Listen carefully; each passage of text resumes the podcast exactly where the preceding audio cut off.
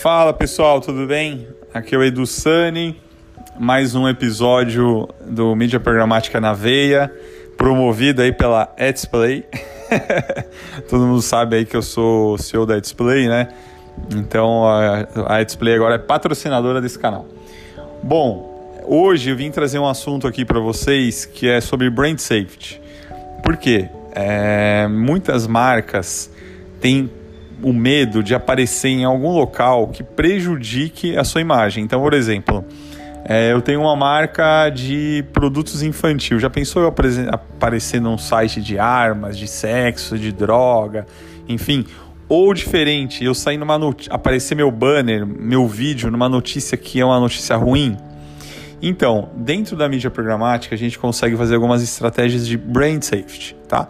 Quando você opera a plataforma de DSP, existe lá algumas opções. As principais opções eu vou contar aqui para vocês. Então, a primeira é determinar uma lista de sites que a gente quer bloquear. Então, quando eu quero escolher sites que eu quero veicular, a gente trabalha com whitelist. Então eu fiz um whitelist de sites que eu quero veicular. Quando eu quero bloquear alguns sites, a gente faz blocklist. Então a gente bloqueia, fala, ó, não quero aparecer nesses 15 sites aqui que o Sleep Giants apontou como como fake news. Então a gente consegue bloquear, então, por exemplo, ah, eu quero bloquear esses 100 sites, dá pra gente fazer. Então essa é a primeira estratégia de de brand safety. A segunda é bloquear categorias. Eu quero bloquear todas as categorias. Normalmente a gente já bloqueia umas 14 categorias aqui na display quando a gente vai fazer uma campanha. vou falar algumas categorias. Então, sexo, não quero que o meu cliente apareça em nenhum site de sexo. Não quero que o meu cliente apareça em nenhum site sobre bebidas, sobre drogas, sobre prostituição, sobre abuso, sobre hum, tiroteio. Não quero que.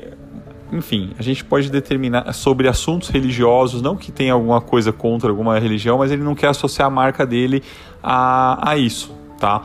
Então, é, eu posso bloquear categorias e fazer o blocklist, né? Que é bloquear alguns sites. O que, que dá para fazer mais? Dá para bloquear palavras-chave e imagens. Então, assim, ah, eu tô. Eu, a, minha, a minha empresa é uma empresa de.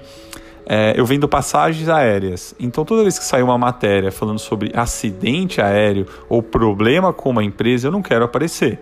Né? Como posso ter, dar muitos exemplos aí. Ah, eu tenho uma empresa que vende vida saudável. Eu não quero aparecer num site que fale ou num texto que fale sobre é, comidas de fast food. Então a gente consegue bloquear dessa forma também, tanto imagens é, como texto. Então isso são formas é, de prevenir e fazer que a marca do cliente só apareça em locais seguros.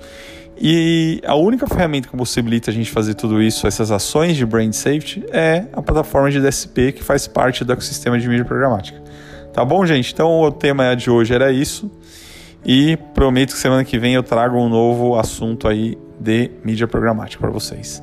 Valeu, um grande abraço e até a próxima.